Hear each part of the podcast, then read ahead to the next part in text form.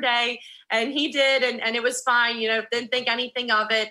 And so it just reminded me of that. And I think I said that to her because I wanted her to feel better. Like I did, you know, I think in my shocking adrenaline brain, it was like, okay, let me just let her know this isn't the first time. It's fine. You know, it's all good. But, you know, I look back, it's a little embarrassing. I think in the moment it just came out. That's just my first instinct to come, like, you know, the first thing I wanted to say.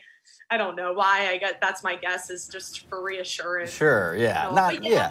Yeah. College, you know, you got students driving everywhere and students walking everywhere. And it was actually at night that time too, my junior year. So, wow. But yeah, that one was just a little push. This one was a little more than a push, but we're okay.